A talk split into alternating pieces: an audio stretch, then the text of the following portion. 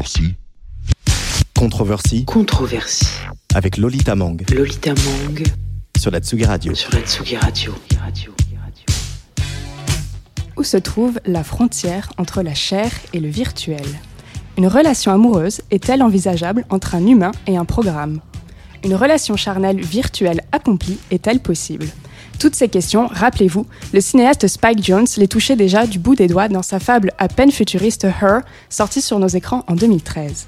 L'acteur Joaquin Phoenix y luttait contre les maux de l'aliénation moderne en rédigeant des lettres d'amour dans une société qui commercialise les sentiments et l'écriture, denrées devenues rares. Le film nous pousse alors dans nos retranchements éthiques et conceptuels, teste notre réflexion sur la dernière frontière entre l'humanité et les machines, entre la chair et le virtuel.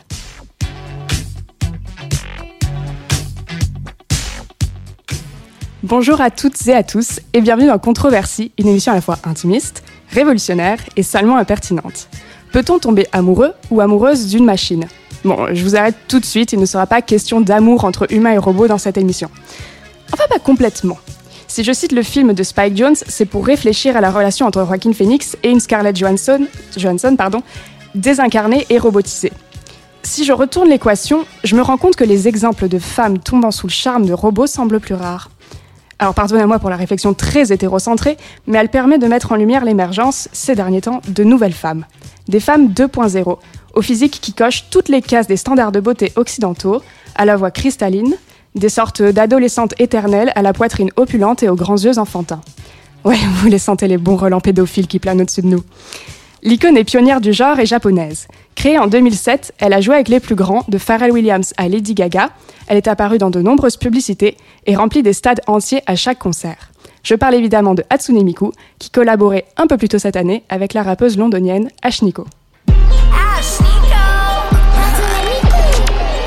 You Pet the kitty, call me caddy. Make your man call me daddy. He talk too much, he's too chatty. CEO, I'm savvy. Respect the bitch, I'm a maverick. Flexible, so elastic, but don't you dare bend the bitch backwards. Fuck a princess, I'm a king. Bow down and kiss on my ring. Being a bitch is my kink. What the fuck else did you think? Fuck a princess, I'm a king. Bow down and kiss on my ring. It's gonna hurt, it'll sting. Spitting up blood in the sink. I'm crazy, but you like that. I bite like daisies on your nightstand. Never forget I blossom in the moonlight. Screw eyes, glacier with the blue eyes.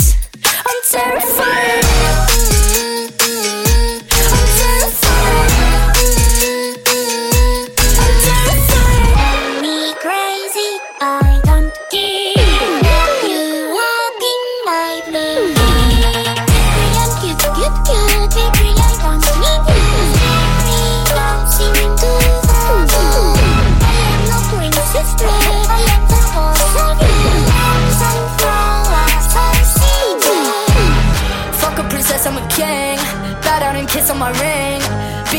Is my kink.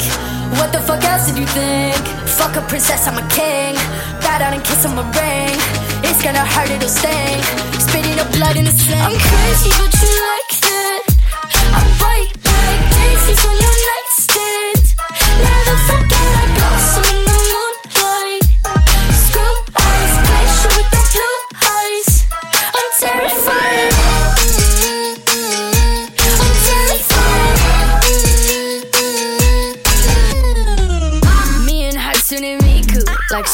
We don't need you. Blues clues, like who's who. I'm a cavity, she's a sweet tooth. Daisy chains on rainy days.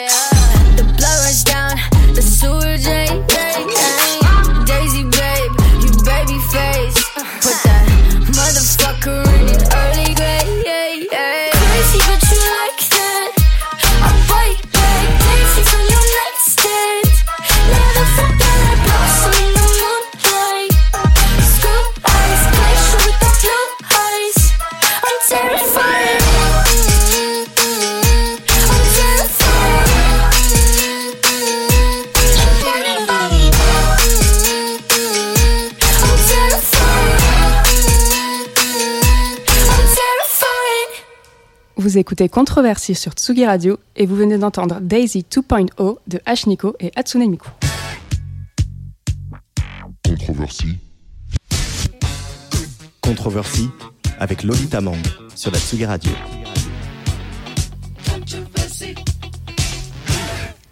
Que s'est-il passé depuis l'avènement du cyberféminisme et du grand manifeste de Donna Haraway Ah, oula Je la refais, Donna Haraway, sans le- sans l'accent, dont on reparlera sans doute plus tard dans cette émission. J'ai réuni autour de cette table journalistes et artistes pour que l'on plonge au cœur du problème que posent toutes ces chanteuses virtuelles. Et on va commencer avec toi, Pablo Maillet de Ouzbek Erika. Salut, ça va? Salut. D'ailleurs, va, je merci. dis Ouzbek Erika, c'est... Tu peux dire Ouzbek Erika ou Uzbek Erika, les deux versions Merci. Yes. Alors peut-être tu peux présenter déjà le média euh, pour ceux qui ne le connaîtraient pas. Ouais, carrément. Donc euh, Uzbek Erika, c'est un, à la fois un magazine trimestriel papier et un site internet. Et euh, la ligne éditoriale, euh, c'est le média qui explore le futur. Donc on traite notamment de nouvelles technologies, mais pas seulement. On traite aussi de climat, de politique, euh, de sujets culturels, etc. Euh, voilà. Et donc toi, tu as écrit un papier notamment pour, enfin, en décrivant ces, ces chanteuses virtuelles, c'est ça? Ouais, c'est ça. Moi, j'avais écrit un papier, un petit papier l'année dernière sur un girls band sud-coréen qui s'appelle Espa et qui avait été lancé euh, l'année dernière euh, par une agence de K-pop, une des plus connues, qui s'appelle ASM. Euh, et donc, en fait, le, concept, c'est donc déjà le, nom Espa, c'est la combinaison des mots anglais avatar, experience et aspect. Et c'est donc censé vouloir dire que les, chanteuses de Espa elles vont pouvoir, je cite, expérimenter un nouveau monde à travers un nouvel avatar d'elle-même. Euh, donc voilà, il y a quatre membres euh, qui s'appellent Karina, Gisèle, Winter et Ning Ning. Euh, et, en fait, on ne savait pas trop au moment du lancement comment ce, groupe allait être composé, mais lors du Forum mondial de l'industrie culturelle qui s'était tenu au mois d'octobre 2020 à Séoul, le fondateur de, la société donc SM, Lee Sung-man, euh, promettait qu'ESPA mettrait en scène le début du futur du divertissement. Il disait, donc là aussi je le cite, hein, le groupe est tout ce dont j'ai rêvé car il projette un univers futuriste centré sur les célébrités et les avatars, transcendant les frontières entre les mondes réels et virtuels. Euh, et donc, euh, et donc voilà, on, on savait pas trop encore quelle forme ça allait prendre. Euh, et en fait, finalement, chaque membre a son alter ego numérique qu'on voit dans les clips, mais qui ne chante pas directement. Donc, c'est plus une dimension supplémentaire sur le, le- laquelle le groupe joue via son univers étendu, dans ses clips, dans sa mise en scène sur les réseaux sociaux, etc. Mais, euh, mais c'est pas une IA qui chante à la place de chanteuses réelles à proprement parler. Voilà, c'est un groupe un peu traditionnel avec, euh, par exemple, une stratégie euh, de com euh, basée sur ça, les avatars. le- Voilà, c'est ça, exactement. Alors, tu, dans, dans cet article, et je, je pense qu'il faut qu'on revienne dessus parce que je ne sais pas si euh, c'est encore un, un personnage de pop culture euh, que le grand public connaît, mais est-ce qu'il faudrait représenter euh, Hatsune Miku euh, à ceux qui ne le connaissent pas Peut-être Lucie euh, Ronfaux, bonjour. Bonjour, j'ai un grand sourire. J'aime beaucoup Hatsune Miku. Alors, euh, bah, je ne sais pas, à vous deux, euh, qu'est-ce qu'on pourrait dire euh, dans les grandes lignes sur, sur cette jeune femme qui n'existe pas? Alors Hatsune Miku, euh, elle est née en 2007, comme tu l'as comme tu l'as rappelé euh, Lolita. Donc c'est en fait un avatar qui avait été euh, choisi par Yamaha, euh, l'entreprise Yamaha qui se spécialise dans les logiciels notamment, pour représenter un, logiciel de synthèse vocale qui s'appelle Vocaloid. Donc Vocaloid en fait c'est un logiciel mais qui est utilisé par plein de studios de musique dans le monde. hein. Ça sert notamment à faire des voix, des, des back voice quand tu fais une chanson, etc. Donc c'est c'est un outil professionnel, mais qui a l'avantage d'être très accessible. C'est pas très cher en fait d'utiliser Vocaloid. Et donc en 2007. Euh, euh, Yamaha euh, décide de euh, créer un avatar, un petit avatar. C'est une boîte japonaise, donc un peu en mode mascotte pour représenter ce logiciel. Et donc naît Hatsune Miku, qui est cette adolescente. euh, Hatsune Miku en japonais, ça veut dire le son du futur, donc qui représente un peu ce futur. Et en fait, ce qui est intéressant, c'est qu'au départ, c'était censé être un truc marketing. euh, Enfin, c'était censé être la mascotte sur la boîte, quoi. Sauf que Hatsune Miku a tellement bien marché que c'est devenu une idole, enfin une, une, chanteuse à part entière, quoi, qui euh, euh, a inspiré des, euh, des, des milliers, des millions même de, de, musiciens à, reprendre sa voix pour la faire chanter, quoi. Donc là, on l'a entendu chanter euh, avec euh, cette rappeuse, mais en fait, n'importe qui peut faire chanter Hatsune Miku à partir du moment où on a le logiciel euh, Vocaloid. C'est ça, en fait, elle est, comment on dit, c'est sous licence, enfin, la licence est libre, en fait, de droit, chacun peut l'utiliser. Et, et d'ailleurs, il y en a qui se sont mariés avec Hatsune Miku virtuellement, si je me trompe pas.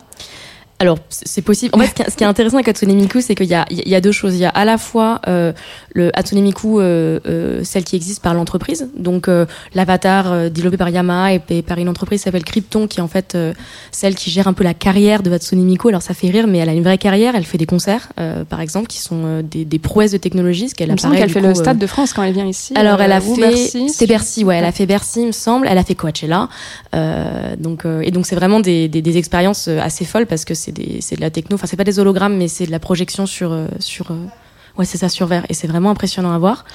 Euh, donc il y a, ça, il y a Hatsune Miku, la star, et puis il y a Hatsune Miku euh, euh, qu'on se réapproprie quoi. Et en fait, il y a plein de musiciens au Japon dont la carrière a commencé avec Hatsune Miku. Je pense par exemple à une chanteuse qui s'appelle Réole, euh, qui en fait, elle, elle a commencé par faire des reprises avec sa vraie voix, parce que la voix d'Hatsune Miku, on l'a entendu, hein, elle, est, elle est robotique, c'est normal.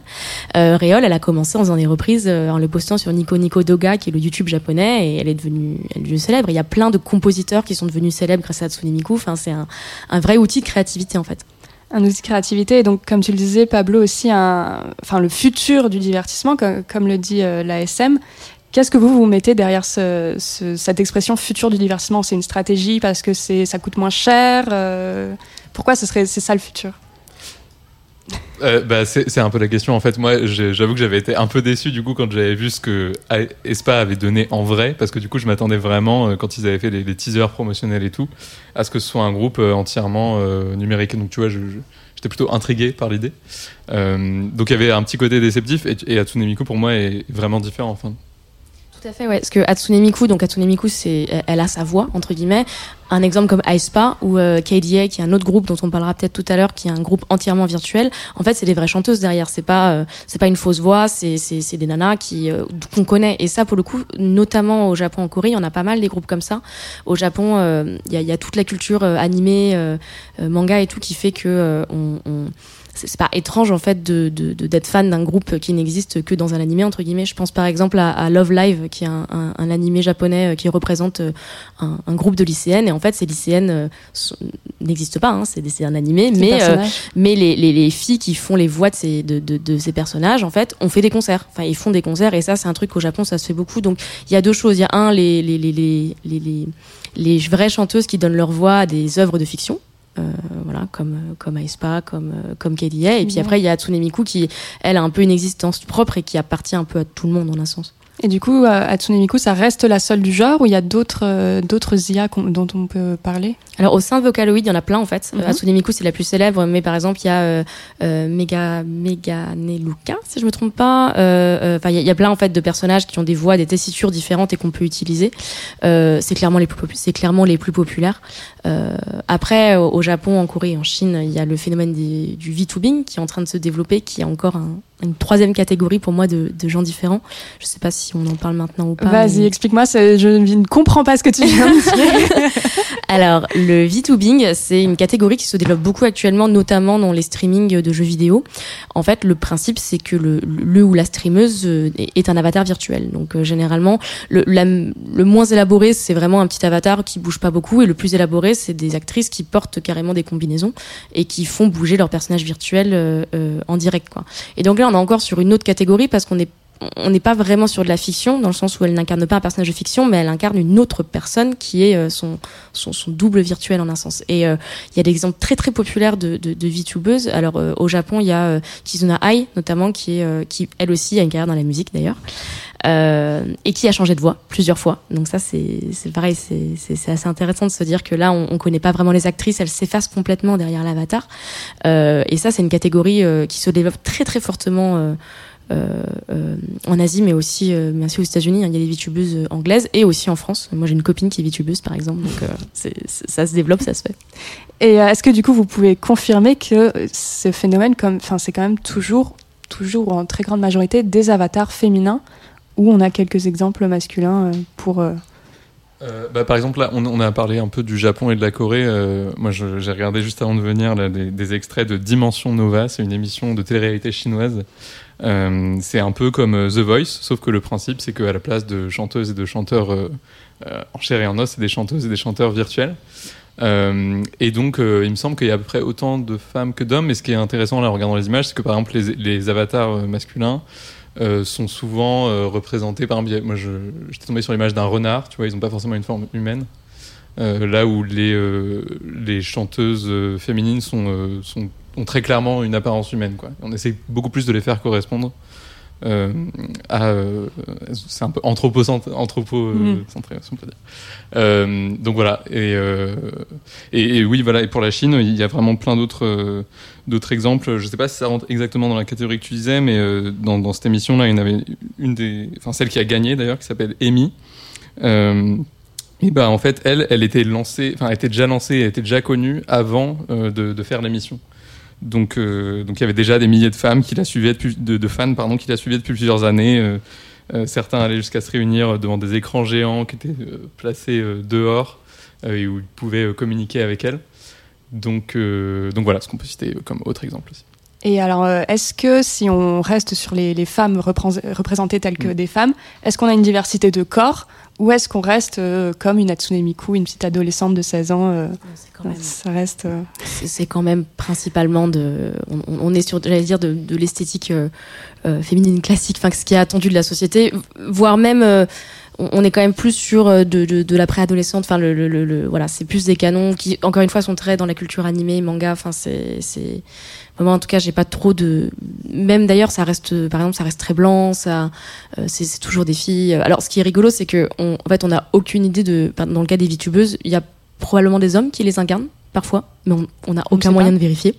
Euh, mais la représentation, en tout cas, est quand même euh, pas très pas très variée. Quoi. Ça, là où ça va varier, c'est plus dans le gimmick. Par exemple, euh, il y a une VTubeuse dont le nom m'échappe là, dont le gimmick c'est d'être un requin. Donc elle, elle est toujours représentée avec un petit costume de requin et elle fait plein de blagues sur les requins. Enfin, c'est plus là où elles vont se où elles vont se, se, ouais, se distinguer. Quoi. Et puis dans leur personnalité, parce que ça reste euh, voilà des actrices qui les jouent généralement et et euh, après tout le monde n'aimera pas, hein, mais c'est c'est c'est marrant de les voir euh, de, de les voir jouer la comédie. C'est c'est du divertissement en fait. Euh, je pense que c'est très différent que de voir une vraie personne euh, euh, parler devant un micro. euh, je... enfin, en tout cas, pour moi, c'est très différent. Et donc c'est là qu'on peut soulever une, de ces premières contradictions, parce que toi, Lucie, tu me dis que tu adores Hatsune Miku, moi aussi, le, le, disque qu'on a écouté tout à l'heure, je, l'adore. Mais euh, il y, il y il y a des hymnes féministes comme Daisy 2.0 qui sortent, et en même temps, c'est quand même ultra problématique quand on est féministe de se dire j'écoute une poupée qui a 16 ans toute sa vie, qui est taillée pour plaire plutôt un public masculin, du coup, euh, c'est pas Ben, justement, ça, je le questionne un petit peu. En fait, ce qui est intéressant avec Hatsune Miku, c'est qu'on en fait vraiment ce qu'on en veut. Donc, oui, il y a, euh, il y a ce problème de représentation, ce que, à quoi elle ressemble, on ne l'a pas choisi, dans le sens où c'est euh, Yamaha et Krypton qui ont choisi ce design. Mais ensuite, ce qu'elle, qu'elle chante, ce qu'elle fait, euh, peut, peut- tout le monde peut lui faire chanter ce qu'on veut, quoi. Et euh, ce qui est intéressant, c'est que, moi, voilà, je, je lis, je lis des mangas, je regarde des animés depuis que je suis ado. Moi, j'adorais Hatsune Miku quand j'avais 15 ans. Et là, maintenant, je vois des filles de 15 ans, euh, 15 ans après, euh, qui sont toujours fans de Hatsune Miku parce que Hatsune Miku ne vieillit pas. Donc, elle, elle représente toujours ce truc et qui euh, euh, se, se, se la réapproprie euh, complètement quoi. Et alors j'ai pas de stats sur les fans d'Hatsune Miku. Quand on va en concert on ne voit pas que des on ne voit pas que des hommes. On voit pas qu'on voit aussi beaucoup de jeunes filles qui je sais pas trop si elles se si elles se projettent dans elles parce que je pense aussi qu'on a tous conscience que c'est un personnage virtuel et que c'est un peu de la un peu de la fiction. Mais euh, mais, mais mais je pense qu'il y a un vrai intérêt des, des jeunes filles pour ces pour ces personnages virtuels aussi parce que voilà c'est très lié à la culture manga à la culture animée qui est très populaire parce que c'est une culture qui est très chouette et euh, je pense qu'il y a une, différence quand même Alors, je tenais à avoir une artiste autour de ce plateau pour nous donner euh, un peu son point de vue sur la question. Salut Regina Demina. Salut. Alors, euh, toi, tu as un univers quand même qui est vachement influencé par la culture Internet. Mm. Du coup, là, tout ce qu'on dit depuis euh, 20 minutes, comment tu te positionnes, toi, par rapport à tout ça? J'écoute attentivement. Euh, bah moi, c'est un peu ambivalent parce que à la fois j'adore, euh, j'adore et je déteste euh, Internet. euh, après, je, je peux pas dire que j'adore et je déteste l'animé. J'adore les animés, j'adore toute la culture euh, japonaise. je, regarde que ça, enfin pas que ça, mais genre vraiment énormément. Et bah après, c'est les deux, c'est-à-dire que à la fois c'est elles sont faites pour plaire, donc forcément ça me plaît. En fait, en plus, elles cochent toutes les cases de ce que j'aime, euh, de ce que je cherche, de ce que je digue et tout. Donc oui, j'adore Hatsune Miku et j'adore euh, que Ashiniko fasse un feat avec elle. Après, effectivement, c'est hyper disturbing, moi, en tant que musicienne et en tant que fille, de me dire, bah, en fait, elles sont... C'est-à-dire que c'est vertigineux, mais c'est encore plus vertigineux que euh, ne peut l'être justement euh, une mannequin euh, super retouchée ou quelque chose comme ça parce que elle est parfaite, elle est faite pour correspondre à des canons qui seront évolutifs dans le temps mais toujours adaptés à ces canons même si ça reste globalement elle reste identique mais comme dit sa personnalité elle est mouvante. Moi, je me pose beaucoup de questions parce que j'ai eu des problèmes cette année par rapport aux histoires de droit d'auteur, à la propriété intellectuelle, où je me suis fait pomper clairement par des majors et par des chanteuses. Donc, Euh, Ah oui, oui, bravo oui. la sororité Non, euh, en avait pas- 2021. Il n'y avait pas de sororité là-dedans. Euh, et, euh, et du coup, tu te dis, bah ok, en fait, euh, bon là, c'était.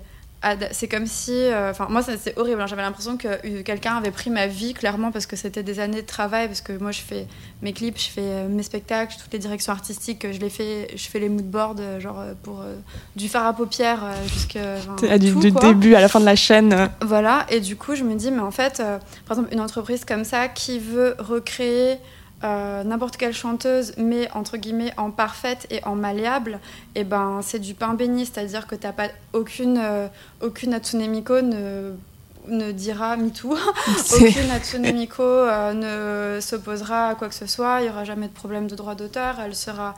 En fait, c'est ça, donc à la fois... euh, je suis parfaitement la cible en un sens parce que ça coche tous mes goûts, et en même temps, éthiquement, je trouve ça hyper glaçant. Et euh, parce que du coup, euh, c'est... euh, ça peut... Effectivement, tu te dis, fait, ça, ça peut t'anéantir quelque part. Après, tu te dis pas vraiment parce que effectivement, il y a toujours des, des vraies chanteuses ou des vraies comédiennes derrière. Mais ce truc-là, il est tricky. C'est-à-dire que depuis les années 70, ce truc-là existe où on prenait, euh, je sais pas, une, des filles avec des voix de soul hyper pulpeuses euh, et euh, qui chantaient super bien avec des voix voilà, super chaudes, euh, qui portent et tout, nanana. Mais celle qu'on prenait pour les incarner, c'était une mannequin qui faisait en 34. euh, et du coup, bah, il y a comme ça, je sais, son nom m'échappe, mais une, une chanteuse qui a fait plein de petites, entre guillemets, Mhm. euh, qui a jamais été reconnue. Et en fait, c'était que des avatars. Des avatars qui étaient à l'époque euh, pas des avatars euh, virtuels, qui étaient des filles euh, en chair et en os, mais qui étaient com- quand même rien à voir avec qui la cochait toutes les qui cases. cochait euh, toutes les cases pour être vendable, malléable, etc. en un sens. Et du coup, ce truc-là, il... for- forcément, moi, ça me dérange. En plus, ça, ça, ça s'engouffre un peu dans les problèmes que j'ai eu cette année. Du coup, t'es là, genre, ouais, c'est c'est gênant en fait. Après, euh, après en tant que divertissement pur, euh, si je prends ça euh, comme un dessin animé, entre guillemets, ouais, je trouve ça trop fun. Après, philosophiquement, je trouve ça plus problématique.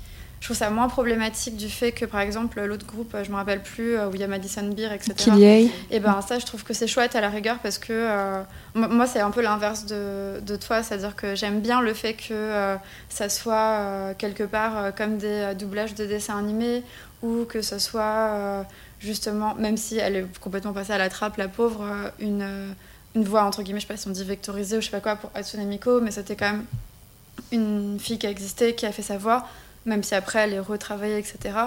Et du coup, euh, bah, au moins c'est un petit peu rassurant, je trouve. Et, euh, et je pense que c'est vraiment un truc aussi de. euh, c'est sûr que c'est quelque chose de prêt ou pas prêt, parce qu'on le sait. Enfin, moi, je m'intéresse vachement à la robotique, etc. Bah, forcément, entre ce qui, ce qu'on nous, enfin, ce dont le public est au courant dans la technologie, autant que dans l'armement, que dans la robotique, que dans tout, et ce qui se fait, il y a un gap de ouf. Et je pense qu'en fait, justement, si ces voix elles sont hyper robotiques, etc., c'est parce que pour l'instant, éthiquement, au même titre que des robots existent, mais qu'on n'est pas vraiment prêt à ce qu'il y ait des humanoïdes qui viennent euh, nous servir euh, euh, dans, je sais pas, il fait, des flops complets euh, dans des stations-service, je sais plus quoi. Bah, on n'est pas tout à fait prêt à ce que euh, il y ait des voix parfaites, synthétiques, qui soient euh, qui soient accessibles. Moi, je pense que c'est- sûr que c'est un développement. Je pense qu'elles sont synthétiques, mais euh, c'est sûr que c'est un développement des voix qui sont pas, qui n'ont pas cet aspect euh, synthétique et qui sont des voix euh, parfaites, de toute façon ça existe déjà aujourd'hui avec des logiciels pour de corriger la voix, etc. Donc j'imagine, en grande, genre, c'est ce que je m'avance, mais si on prend une voix synthétique avec une voix qui corrige cette voix synthétique, j'imagine que c'est pas non plus genre, hyper difficile de faire des voix euh, naturelles. Et d'ailleurs, je trouve que les voix d'Hatsune Miku, elles sont pas toujours si synthétiques. Il y a des, des morceaux que j'ai entendus, moi je. Enfin, genre, euh, bêtement, celui qui est sur Wikipédia, il est pas non plus. Enfin, on se dit pas genre, oh mon dieu, c'est. euh, c'est genre euh, un robot qui chante, on se dit juste euh, c'est un tout petit peu. euh, Il y a juste un effet. il y a un petit effet quoi. Du coup, je suis un peu entre les deux. Donc à la fois j'adore et je, je- je suis trop contente de ces trucs-là et après je me dis ah j'adore un truc tellement dérangeant. Et pareil bah effectivement c'est pas comme si euh, il y avait un panel euh, hyper large de de même d'archétypes féminins représentés. Il y en a un et c'est juste la couleur des cheveux qui change euh, un tout petit peu. Euh, C'est bien résumé. le, le teint qui peut peut-être varier de genre vraiment euh, diaphane à ivoire. Mais bon, globalement, c'est vrai que c'est genre hyper blanc. euh, on dirait même pas des japonaises, euh, euh, ni des coréennes, ni des chinoises. On dirait euh, des, des Barbies euh, européennes plutôt quoi. Si demain on te euh, propose une, une collab avec une intelligence artificielle, tu penses que tu penses que tu dis oui ou non? Euh, bah, je réfléchis. Je vois déjà, je regarde déjà qui est derrière ce truc parce que c'est sûr que c'est genre c'est ouais ouais, je serais un peu genre gênée. Euh, mais euh, euh, bah, je pense que je me poserais vraiment la question. Ouais, savoir qui est derrière. Ouais, en fait, je pense que ça, je le ferai avec plaisir si euh, je sais comment c'est fait, ce qu'il y a derrière. euh, et, voilà quoi, parce que je trouve ça intéressant de, de, voir justement qui a conceptualisé ça. euh, euh, après, c'est- bête, hein, mais c'est aussi une histoire de, crédit artistique et tout. euh, euh, moi j'adore Internet, mais un des trucs qui me dérange euh, vraiment dans Internet, c'est le fait que les gens se servent sans chercher les sources. Et euh, bah, par exemple, euh, ça m'intéresserait de faire ça avec un avatar virtuel, mais j'aimerais bien savoir qui est le concepteur graphique, parce que bah, du coup je me dis que si le personnage me plaît, ça veut dire qu'il fait un tas d'autres choses qui me plaisent. Euh, effectivement, qui est la voix, etc. etc. Et euh, du coup, c'est un peu genre des trucs de transparence, mais en fait, ça me rassure, moi, de même aussi friande que je puisse être de la culture virtuelle, de savoir comment c'est fait, en fait. Et, euh, et qui a derrière, euh, parce que sinon, je trouve ça. Enfin, sinon, je trouve ça juste badant, enfin, je trouve ça cauchemardesque, en fait, de me dire que c'est juste. euh,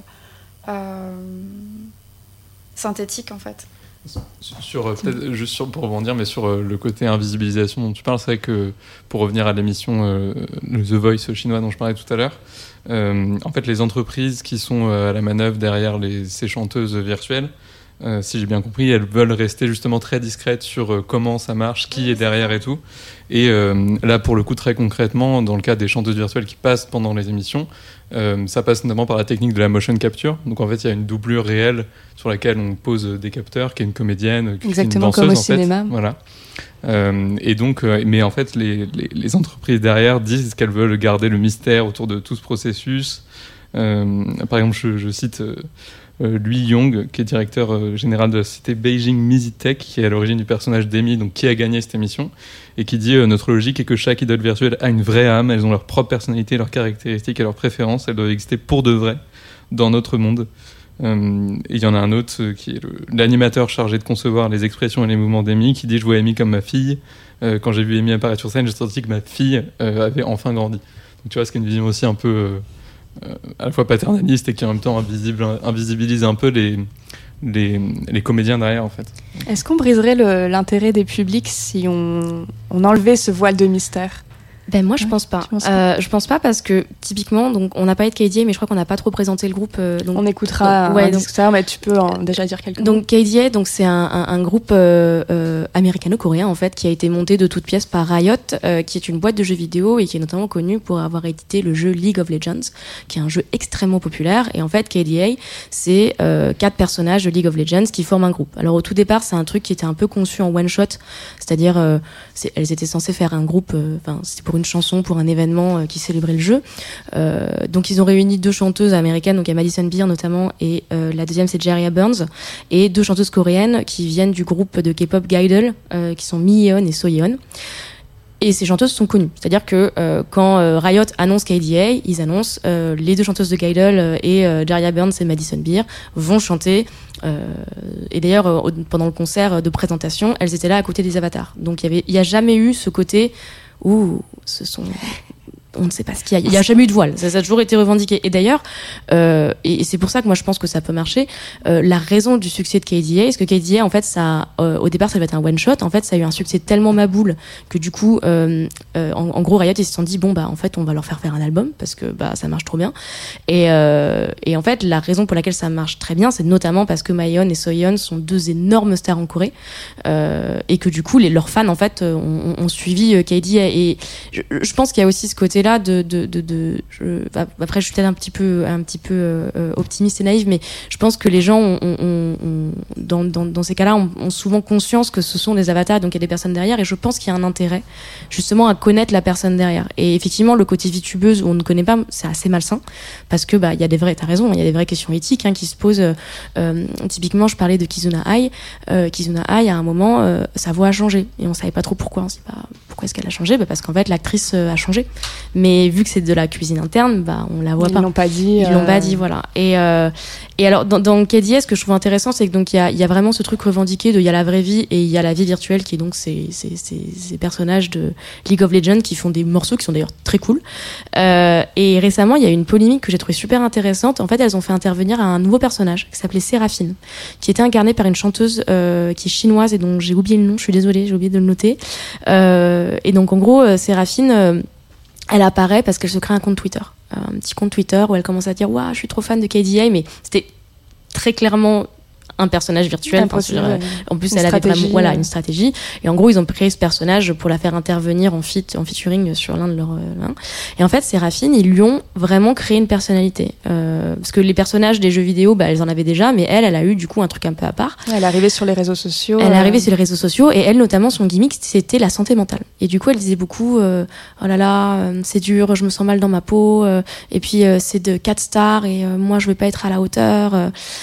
Et en fait, c'est très mal passé. Et il y a beaucoup de gens, notamment des femmes, parce que KDA est très populaire auprès des, joueuses, euh, qui ont dit, en fait, euh, là, on n'est pas d'accord. C'est que, que ça soit des personnages de fiction et qu'il y ait des chanteuses derrière, qui sont des vraies chanteuses, euh, nous, ça nous va très bien. Par contre, de faire semblant que Séraphine est une vraie personne qui vit, des vrais trucs, notamment alors qu'elle incarne voilà cet idéal féminin. voilà. Bon, c'est un, peu bizarre de la faire parler de, santé mentale et tout. Et du coup, ça Riot s'en est. Ils ont dit bon, ok. On a compris qu'on n'aurait pas dû, et d'ailleurs Séraphine a disparu. Ah, Elle est plus du tout utilisée. euh. A priori, elle était. On on sait pas en fait si elle a disparu à cause de sa ou juste parce qu'elle était censée exister entre guillemets pour cette chanson et ensuite disparaître. Mais Séraphine euh, a posté un message sur Twitter en disant bon bah en gros c'était super, euh, ciao quoi. ce qui est un, un- un petit peu bizarre. Et là je pense qu'ils se sont plantés parce que le, le modèle de KD en fait et je trouve enfin il y a à la fois ce plaisir de divertissement pur de voilà c'est des featurines, c'est des, c'est des enfin les effets spéciaux sont ma boule, c'est cool, c'est marrant, mais on a conscience que c'est du c'est du chiquet et que derrière il y a le talent de chanteuse euh, qui existe vraiment quoi. Alors pour les auditeuristes qui nous entendent euh, radoter sur KDA depuis un- une demi-heure, on va leur faire écouter un petit son, on va leur faire écouter Villain tout de suite.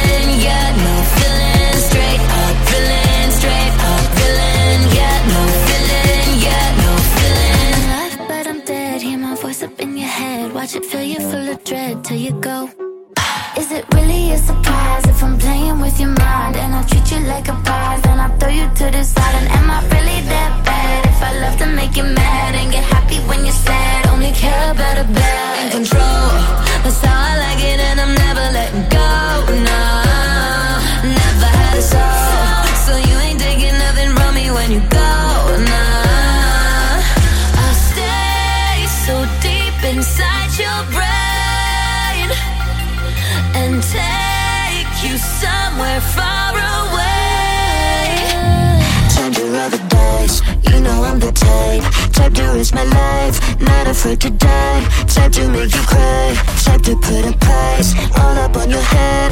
Do just what I said. I'm a straight up villain, straight up villain, get no feeling, get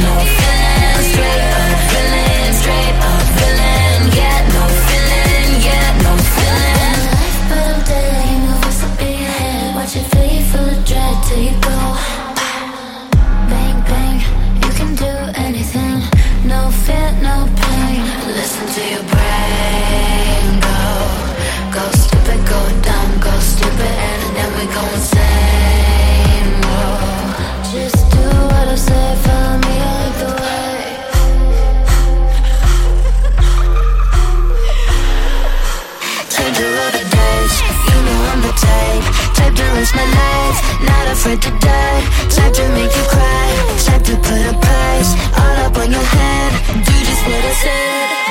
I'm straight up villain, straight up Get no feeling, no feeling. Straight up villain, straight up Get no feeling, no feeling. But I'm dead, my voice up in your head? Watch it fill you full of dread till you go Vous écoutez Controversie sur Tsugi Radio et on vient d'écouter Villain de Kid A. Controversie. Controversie. Tsugi Radio renverse l'actu avec Lolita Mang. On est toujours en direct sur Tsugi Radio avec Regina Demina, Lucie Ronfaux et Pablo Maillet pour se demander si les chanteuses vont disparaître demain. Alors moi, il y a un, sujet qu'on a déjà un peu survolé jusqu'à maintenant qui, qui me semble assez pertinent euh, d'aborder et qui est euh, qu'on peut euh, aborder via KDA, c'est ce, cette question du double et, de l'avatar. Et donc KDA, il y a des vraies chanteuses qui prêtent leur voix à des avatars virtuels. Euh, voilà, je ne sais pas. J'ai complètement oublié la question que je voulais poser, mais voilà, est-ce que euh, ça, on, part, ça peut nous faire partir ce débat plus philosophique sur le fait que euh, on ait, on ait besoin d'un double, voilà, pour pour s'exprimer, et le fait aussi que Kidia est un groupe développé par League of Legends, qui est un jeu vidéo, donc c'est des personnages que les gens incarnent.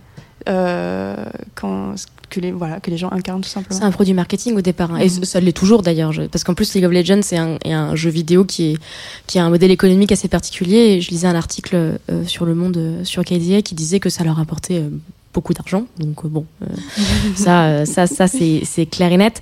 Euh, après, oh, peut-être un petit peu provoque ce que je vais dire, mais pour moi, le côté très euh, euh, commercial euh, mis à part, KDA, pour moi, c'est pas très différent d'un Gorillaz, par exemple, dans le sens où, oui, j'ai dit que c'était provoque, hein.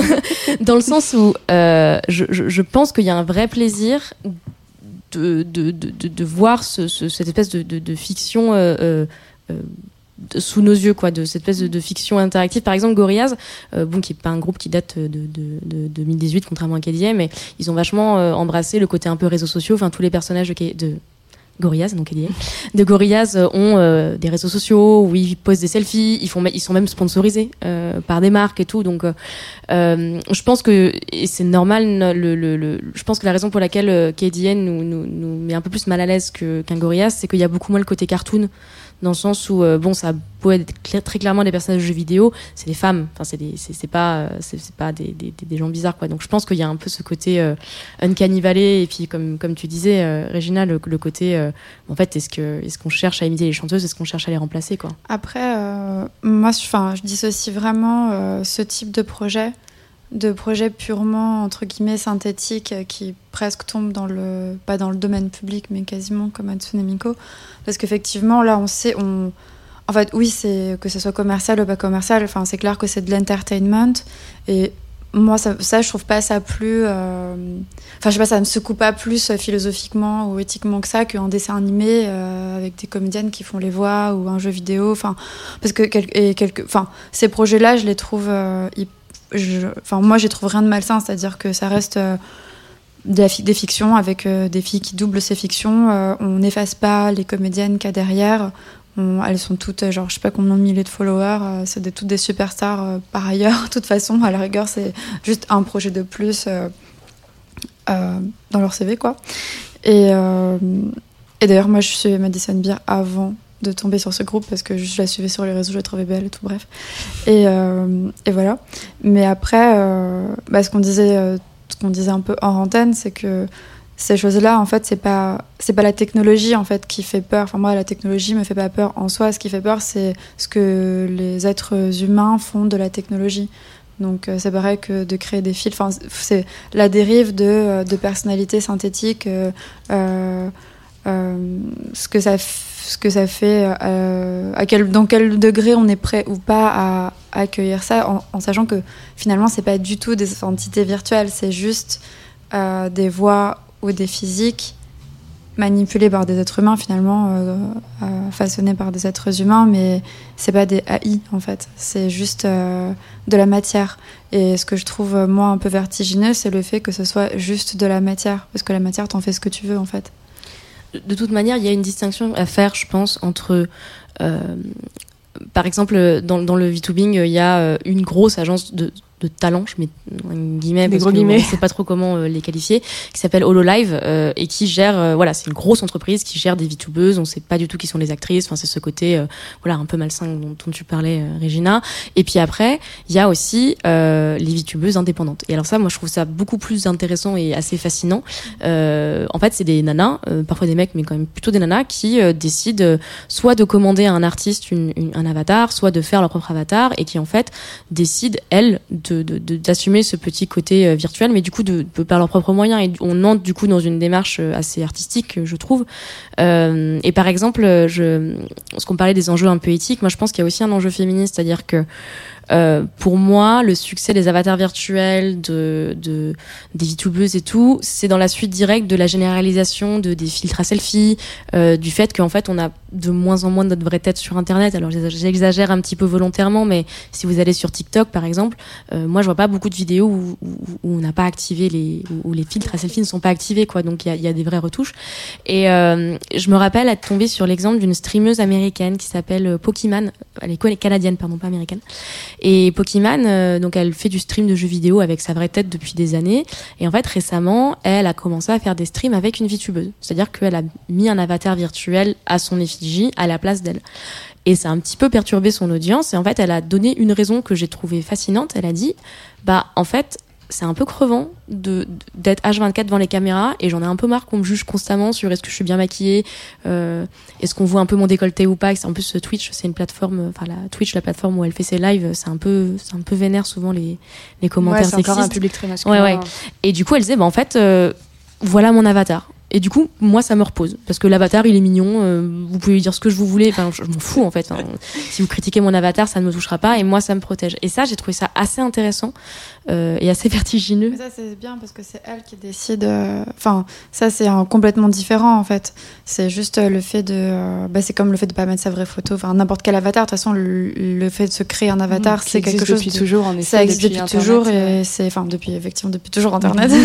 et c'est hyper. euh, bah, effectivement, c'est c'est hyper protecteur, c'est rassurant parce que c'est soit un toit sublimé, soit un toit. euh, Enfin, juste euh, si tu te reconnais dans un lapin mignon, euh, c'est un lapin mignon qui est toi. et genre, effectivement, tu t'en fous, ou un dragon, n'importe quoi.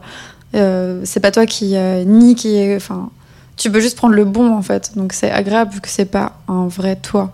Du moment que c'est toi en plus qui te choisis ça, c'est hyper libérateur quoi. As fait une comparaison osée tout à l'heure, je vais aussi en faire une. Euh, tu vois, genre, ce que, tu dis sur le côté euh, euh, un peu hybride entre technologie et. Enfin, l'apparence réelle de Pokémon et l'apparence. virtuelle qu'elle a prise pendant quelques, quelques heures. Voilà. Ça fait aussi penser à ce que dit Donna Haraway sur le cyborg et à quel point mélanger des éléments organiques et des éléments technologiques peut aussi être une manière euh, de s'affranchir de la binarité. Et voilà. Donc je sais pas si euh, Pokémon est l'héritière de Donna Haraway, Bah, mais.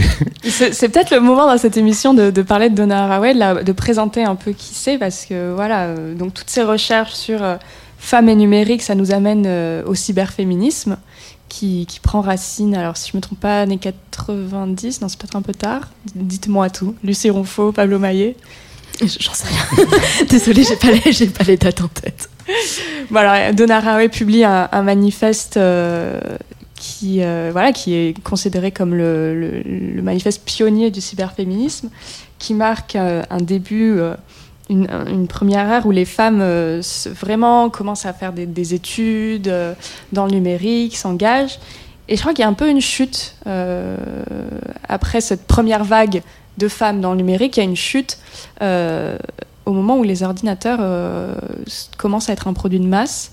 Les femmes euh, disparaissent un peu de- de- de- du monde du numérique. Lucie euh, Ronfaux, tu hoches. euh, Oui, oui, parce que c'est parce que c'est le cas en fait. C'est marrant parce que j'anime une newsletter qui s'appelle Règle 30 qui parle d'inclusivité et, et de tech et c'était le sujet de ma newsletter ce matin, c'est-à-dire que euh, en fait on le sait assez peu, mais l'informatique ça a très longtemps été un métier plutôt féminin, en tout cas paritaire, euh, jusqu'aux années 80 à peu près. Et en fait aux années Comme la 80, musique électronique. voilà. Bah, oui. Et en fait, ce qui s'est passé, c'est que les ordinateurs qui étaient jusqu'ici euh, des grosses machines en intérieur, enfin c'était vraiment des métiers qui étaient considérés comme euh, comme pas terribles quoi. On, on parlait des petites mains des ordinateurs, alors que c'est des ingénieurs hein, euh, euh, en bonne et due forme. Et en fait, à partir des années 80, on a compris que l'informatique allait euh, tout changer euh, et que ça représentait le futur. Et à partir du moment où ça représentait le futur, bah, on l'a confié aux hommes, ce qui est un truc assez classique euh, dans, dans notre histoire. Le retour de bâton. Voilà. Et du coup, en fait, euh, c'est impressionnant. On regarde les courbes, euh, le nombre d'ingénieurs euh, femmes, alors n'a pas baissé au départ, c'est-à-dire que le nombre d'ingénieurs hommes a augmenté très fortement. Et en fait, petit à petit, dans notre imaginaire collectif, l'informatique est devenue un, un truc de mec. Et ça, ça a des conséquences euh, euh, qu'on ressent encore aujourd'hui. Alors non seulement sur le nombre de femmes qui font de l'informatique, mais aussi comment les plateformes sont faites. C'est-à-dire que nos plateformes ne sont pas conçues pour les femmes. En fait, c'est c'est- ça a été conçu par des hommes euh, blancs hétéros, enfin pour le dire assez rapidement. Euh, Alors, plateforme, euh, qu'est-ce que tu mets derrière? Facebook, Twitch euh, de tout. Le, les, les, les- enfin, la raison, moi, c'est ma théorie. La raison pour laquelle la modération sur Internet est si mauvaise, c'est que ces plateformes ont été créées par des mecs. Et que du coup, ils y ont pas du tout pensé. Et du coup, c'est des plateformes qui aujourd'hui sont très difficiles à modérer parce qu'en fait, rien n'est conçu pour. Et que maintenant que c'est devenu des méga plateformes, bah, c'est trop tard pour y penser, quoi. Donc, euh, on essaie de mettre des rustines, mais n'empêche que ça coule pareil, quoi. Et, et, et c'est pour ça, du coup, pour refaire la boucle avec les, avec les avatars virtuels, euh, moi, je trouve ça intéressant, je trouve ça intéressant, ces côtés euh, presque de, de- d'autodéfense, de se dire, bon, bah, puisqu'on est dans cet univers, euh, où c'est super dur d'être une fille sur Internet, bah, on va trouver des moyens. Donc, par exemple, euh, le pseudonymat. Ça, c'est, ça, c'est un truc qui marche pas mal. Euh, dans les jeux vidéo, euh, il y a eu, enfin, il y a beaucoup de femmes qui racontent qu'elles prennent des avatars masculins volontairement pour pas se faire emmerder par des mecs. Et donc, c'est vrai que moi, alors encore une fois, je parle pas des euh, industrielles entre guillemets, mais pour moi, le, le fait la raison pour laquelle tant de jeunes filles, je pense, se sont attirées par ce côté un peu virtuel, ce côté un peu cyborg et tout, c'est peut-être pour ça aussi. Euh, parce qu'elles savent très bien qu'elles sont dans un espace qui ne sont pas pour elles et que euh, elles, elles trouvent des moyens en fait d'exister là euh, sans, sans en, en se protégeant le plus possible quoi. Putain, mais alors attends, t'as dit un truc là qui me, qui me fait bugger. Euh, tu peux te faire euh, harceler euh, sur des gens en ligne, euh, genre euh, parce que t'es une fille ou genre tu choisis un avatar féminin et on va venir te draguer. Ouais, il y en a plein. Ah Il y en ouais? a- Il y a plein de, de filles qui se font emmerder, euh, qui se font harceler. Y a- je sais plus, il y en a une hyper connue là que. euh, Il y a une artiste dont le nom m'échappe ouais, Ouais. qui avait fait un projet sur World of Warcraft où elle avait euh, documenté toutes les insultes qu'elle recevait juste parce qu'elle avait un avatar. euh, En fait, c'est ouais, c'est ça. En fait, c'est même si t'as un avatar féminin, tu te fais emmerder. C'est-à-dire que même si tu montes pas ta tête, mais juste que tu peux être un homme avec un avatar féminin et Si te t'es un faire homme avec un, et que, que tu ressembles à une fée et que tu te fais genre euh, draguer, même si tu ressembles à un pixel, quoi. Mais avec un soutien-gorge. C'est absurde, en fait. Mais Euh, c'est- le pouvoir de l'avatar d'ailleurs, parce que euh, il y a aussi euh, euh, sur un, autre sujet, mais quand même assez relié, euh, il y a pas mal de femmes trans par exemple qui racontent qu'elles ont commencé, enfin que en gros elles ont commencé à transitionner sur les jeux vidéo avant de le faire euh, IRL entre guillemets euh, pour euh, tester leur identité ou juste se sentir bien quoi. Donc mais il y a une vraie force dans cet avatar et qui est une culture qu'on a un peu perdue je pense parce que les avatars c'était un peu plus commun au, au début d'internet comme le pseudonymat, comme alors que maintenant on est sur un web, on est, on, on a notre tête en fait, il y a notre tête, il y a nos noms. tu peux retrouver, moi tu vas sur mon LinkedIn, tu sais où j'étais au lycée. Enfin, je veux dire, j'ai donc peut-être. Bah, c'est un Parce qu'on nerd un peu, euh, les avatars. Ouais, voilà, en fait, ouais, c'est voilà. parce que Internet est devenu professionnel, sans doute, que maintenant, en fait. euh, Bah, c'est aussi parce que tu peux euh, être. C'est le truc des youtubeuses, c'est-à-dire qu'en fait, tu peux te créer une carrière en étant toi-même. Enfin, en, en faisant juste, en te laissant voir dans ta chambre, tu peux te. Tu peux être connu, en fait. Du coup, euh, forcément, ça pousse pas forcément à. Parce que le truc, euh, ça, mar- ça marche pourquoi Ça marche parce que les gens s'identifient, parce que c'est tout le monde qui, est chez lui dans sa chambre avec un ordinateur, donc ça peut être un peu euh, tout le monde. Alors que si tu te crées un, avatar super sublime, tu deviens une rêverie, mais t'es moins accessible forcément vu que t'es euh, une rêverie euh, parfaite, quoi. Donc ça dépend quel public tu cherches à toucher.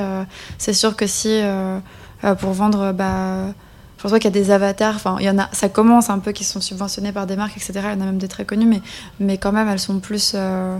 Euh, si c'est pour vendre vraiment des produits testés par des vraies filles, enfin par des filles où ça doit, euh, je sais pas, justement, euh, qu'est-ce que ça fait à ta peau, à tes cheveux, euh, comment les fringues tombent sur toi, etc.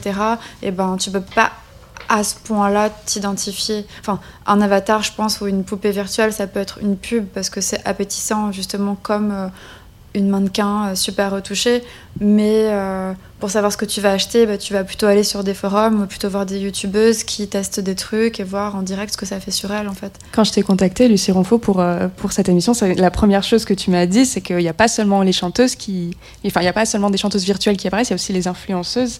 Et oui, ben, la première dont on peut parler, c'est Lil Michaela, je pense, qui a 3 millions d'abonnés. Ouais. Tu peux en- en parler Ouais, alors justement, je, je trouve que l'île Nicolas, c'est un, c'est un bon exemple de ce qu'on est en train de parler. En fait, je, je- alors c'est mon analyse. Moi, je pense qu'il y a une illusion de l'authenticité sur les réseaux sociaux. Ouais. C'est-à-dire que on joue un Pas peu. Hein. bien sûr, on- en fait, on joue un peu le théâtre de l'authenticité. Mais nous tous, dans, dans le sens où les influenceuses, on sait très bien qu'elles ne montrent pas toute leur vie. Tant mieux pour elles, d'ailleurs. Euh, et Préservez-vous, du coup, euh, Lil Miquela, donc c'est une influenceuse euh, qui est entièrement virtuelle. Alors pendant un moment, elle assumait pas trop dans le sens où c'est un compte Instagram qui était là d'une nana qui avait l'air d'avoir un corps de femme mais euh, une tête un peu cyborg, enfin une tête en 3D. C'est assez bien fait d'ailleurs, mais c'est un peu troublant. Il y a quelque chose de très lisse, Ouais, un ouais, peu ouais. bizarre. Euh, comme si c'était une fille très très retouchée en fait. Et en fait, euh, euh, au bout de quelques mois, voire une année d'activité, euh, il y a eu euh, tout un scénario en fait qui s'est enclenché où on a découvert que Lynn Nicolas était un robot. Alors en fait, elle n'est pas un robot, hein, Lynn Nicolas. est- Oui, c'est est- une histoire, en fait. voilà, c'est une histoire qui est racontée. Mais ce que je trouve intéressant, c'est que je trouve que ça pousse le, le, le, le- le principe de, ce, de cette fausse authenticité. Donc, un cran plus loin, loin. c'est-à-dire que là, bah, du coup, même son visage n'est- pas vrai. Mais Lynn Miquela, euh, elle a fait un truc qui n'avait pas plu à son audience. Euh, il y a quelques années, elle avait euh, fait une story, ou en tout cas un contenu, où elle racontait s'être fait agresser sexuellement dans un Uber. Donc, elle avait dit, en gros... Ouais, mais il joue à fond sur l'inclusivité, le truc comme ça, et c'est ça qui est hyper disturbing. Parce que, genre, justement, elle est, elle est, genre, un peu, on dirait un peu qu'elle est métisse rasette, mais pas vraiment, et elle est bisexuelle, et elle est, genre, tout ce qu'il faut de bien en ce moment Pour cocher toutes les cases d'inclusivité. Elle est, genre, belle et bien foutue, mais elle a quand même, euh, genre, elle a pas une tablette de chocolat, elle a un tout petit ventre, euh, genre, c'est que des trucs comme ça. Et, et je- et je pense que les créateurs et les créatrices, en fait, on ne sait même pas qui a créé Lynn Miquela, donc c'est un peu un Ah, mystère. ah, c'est C'est une entreprise, on connaît ouais. l'entreprise, on sait pas qui y a derrière. Euh, ils sont, en fait, ils sont un peu foirés avec cette histoire de, de, de fausse agression, du coup, parce que je pense qu'ils étaient effectivement, comme tu dis, Regina, dans ce côté euh, très inclusif. On parle d'un truc qui touche De toutes les femmes, temps, etc. ouais. Sauf qu'en fait, tout le monde a dit non, mais en fait, Vous êtes des malades. en, en fait, en fait- en fait, c'est une fausse femme et on, a- ça nous intéresse pas de parler de l'agression sexuelle d'une fausse femme, c'est bizarre. Et euh, Lynn Nicolas n'a du coup pas réagi, juste elle est passée à autre chose, Ouais. mais elle a plus jamais fait ce genre de choses parce que je pense que il y a une limite à euh, au théâtre de l'aut- au théâtre de l'authenticité, c'est-à-dire qu'au bout d'un moment, on sait que c'est faux. Et on Et ça retombe nous fait- exactement sur, euh, sur Séraphine et Kidier dont tu parlais tout, à, l'heure. Et, euh. et je pense que et je pense qu'il y a une limite en fait à trouver, c'est-à-dire que on, on- Il suffit pas de se montrer euh, authentique, quoi. Bah, Enfin, de vouloir il- se montrer authentique. il faut, il faut euh, enfin, pour moi, les avatars virtuels, ça marche quand on assume que c'est faux et que c'est Mm. du théâtre et que c'est un truc un peu marrant, de divertissement, etc. Mais qu'au bout d'un moment, bah, euh, je trouve ça plus simple quand on sait qui y a derrière et que bah, on assume que voilà, c'est une personne euh, ou Mais c'est parce euh, que, c'est- en fait, c'est- ça- c'est un peu le même phénomène euh, que genre les, les gens qui font du clown et le fait qu'il y ait des clowns qui fassent très peur et des clowns qui fassent euh, vraiment rire et qui sont émouvants et les clowns qui font peur et qui sont pas du tout émouvants c'est les clowns qui jouent mal en fait qui jouent mal le clown et du coup on a juste l'impression que c'est creepy et genre euh, que c'est genre je sais pas des espèces de monstres pédophiles bizarres euh, alors qu'ils sont censés faire rire les enfants et c'est parce qu'en fait c'est juste le fait de feindre justement des espèces de fausses émotions, fausses authenticité. En fait, pour les humains, c'est en termes de, de communication, genre non, enfin, et non verbale quand c'est quelqu'un euh, voilà, qui joue mal. Et euh, bah, là où des avatars, en fait, c'est juste un, un espèce de, de ça crée un, un, un- un truc de rejet quoi. C'est Des- c'est l'uncanny valley, c'est le principe Ouais, de l'uncanny valley en robotique euh, qui, là, normalement, c'est sur l'apparence, c'est-à-dire que plus on cherche à imiter l'humain, euh, plus ça va nous faire bizarre, en fait, parce que il vaut mieux faire des robots qui ne ressemblent pas à des de humains. Parce qu'en fait, un robot qui ressemble, à- qui nous ressemble, on voit bien que c'est un, on voit bien que c'est un robot et du coup, ça nous met mal à l'aise. les que, travers sont plus visibles. voilà, alors qu'un robot un peu mascotte avec des grands yeux en forme de petit chat ou je sais pas quoi, ça passe mieux. Bah, c'est pareil dans les jeux vidéo et c'est pareil, je pense, euh, euh, dans l'attitude. En fait, Mm. Euh, il faut assumer que, que c'est faux. Et Hatsune Miku, pour revenir à, à Hatsune Miku, je pense que c'est un peu ce côté-là de, elle est complètement virtuelle. Personne ne peut imaginer que Hatsune Miku est, une vraie femme. Mais du coup, c'est un peu, c'est aussi un peu bizarre parce qu'elle, elle n'existe, enfin, elle n'existe pas, elle n'a pas d'existence et pourtant elle est partout. C'est beau comme euh, mot de la fin. C'était parfait. Merci Lucie Ronfaux, Pablo Maillet et Regina Demina d'être venus sur ce plateau aujourd'hui. Je suis ravie. Et, Merci. euh, Merci. Controversie, c'est déjà fini. C'était la dernière de la saison. On se retrouve en septembre pour la prochaine. Qui me suit, c'est Nana Volta en DJ set du collectif Bragi Pufferfish. Je remercie Luc Leroy à la réalisation de cet épisode. Moi, je re- vous retrouve vendredi matin sur Tsugi Radio avec Jean Fromageau dans Club Croissant. On recevra Jo- Johanna et La Chica. Et puis on va se quitter quand même avec un petit disque de Regina Demina. C'est un titre sorti en avril dernier que vous avez peut-être entendu si vous aimez bien Eddie Slimane dans le défilé Céline. Allez, je vous dis ciao, salut.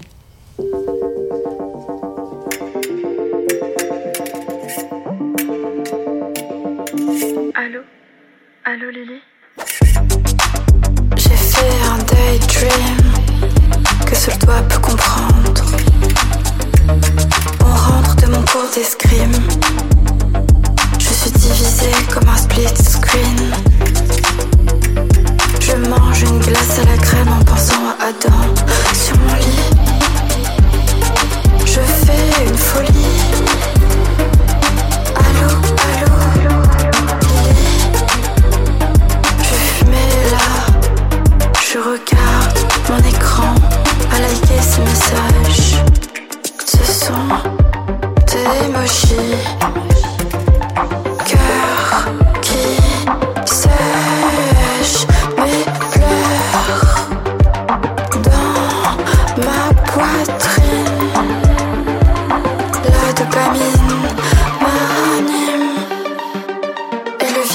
visage d'Adam se divise en fractal comme un diamant.